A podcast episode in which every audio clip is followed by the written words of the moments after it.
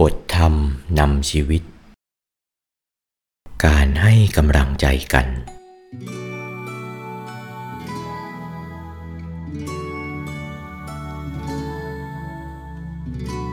ในยามที่คนเราได้รับความผิดหวัง เกิดความท้อแท้ หรือกำลังเผชิญกับเหตุการณ์ที่หนักอกหนักใจ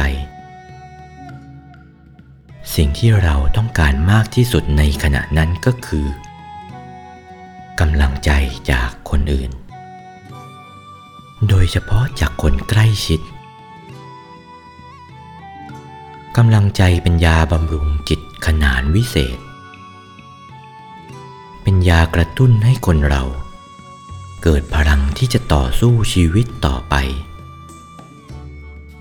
ทำให้ความท้อแท้สิ้นหวังหมดไปได้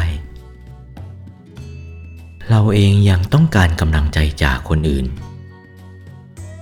แม้คนอื่น ก็ต้องการกำลังใจจากเราเช่นกัน จากหนังสือ